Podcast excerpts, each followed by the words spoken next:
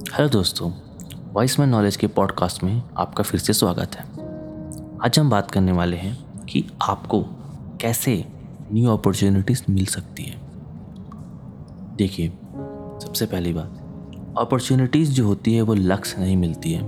उसको पाना पड़ता है, बहुत सारी चीज़ें हासिल करनी पड़ती हैं। तब जाके आपको कामयाबी भी मिलती है, क्योंकि कामयाबी मिलेगी, उससे पहले आपको मौके मिलने चाहिए।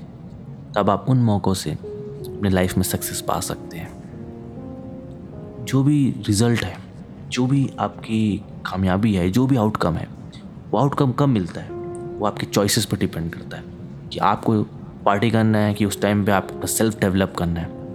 आपको पढ़ाई करके अपना टाइम स्पेंड करना है नॉलेज लेके स्पेंड करना है कि आपको मोबाइल में इंस्टाग्राम के रील्स देखने हैं। और ऐसे चॉइसेस हर आदमी को उसकी कामयाबी तक पहुँचेगा, वो नहीं पहुँचेगा, उस पर डिपेंड करता है। अगर आपकी सोच अच्छी नहीं होगी या आप अच्छी चीज़ें नहीं करेंगे लाइफ में, और आप भी अपने टाइम को वेस्ट कर सकते हैं टाइम जो होता है वो पैसे से भी बढ़कर होता है। और पैसा, आज पता है सबको उसकी वैल्यू क्या है? तो अगर आप अपने टाइम का बहुत अच्छे से उपयोग करते हो और उस टाइम में अच्छी अच्छी चीज़ें सीखते हो तो वो आज नहीं, कल नहीं, पर हमेशा आपके वो काम आने वाला है, और वो आपके साथ हमेशा रहेगा। जो भी डिस्ट्रैक्शन है लाइफ में, यही सब आजकल लोगों को सक्सेस पाने से रोक रहा है। सक्सेस मीन्स ऐसा नहीं है कि आप कामयाब हो, आपके पास मिलियन डॉलर्स हो, रतन टाटा, अंबानी जैसे पैसे होंगे तब आप कामयाब होंगे। कामयाबी उसको नहीं बोलते हैं। कामयाबी किसको बोलते हैं? एक सेटिस्फाइड लाइफ को बोलते हैं।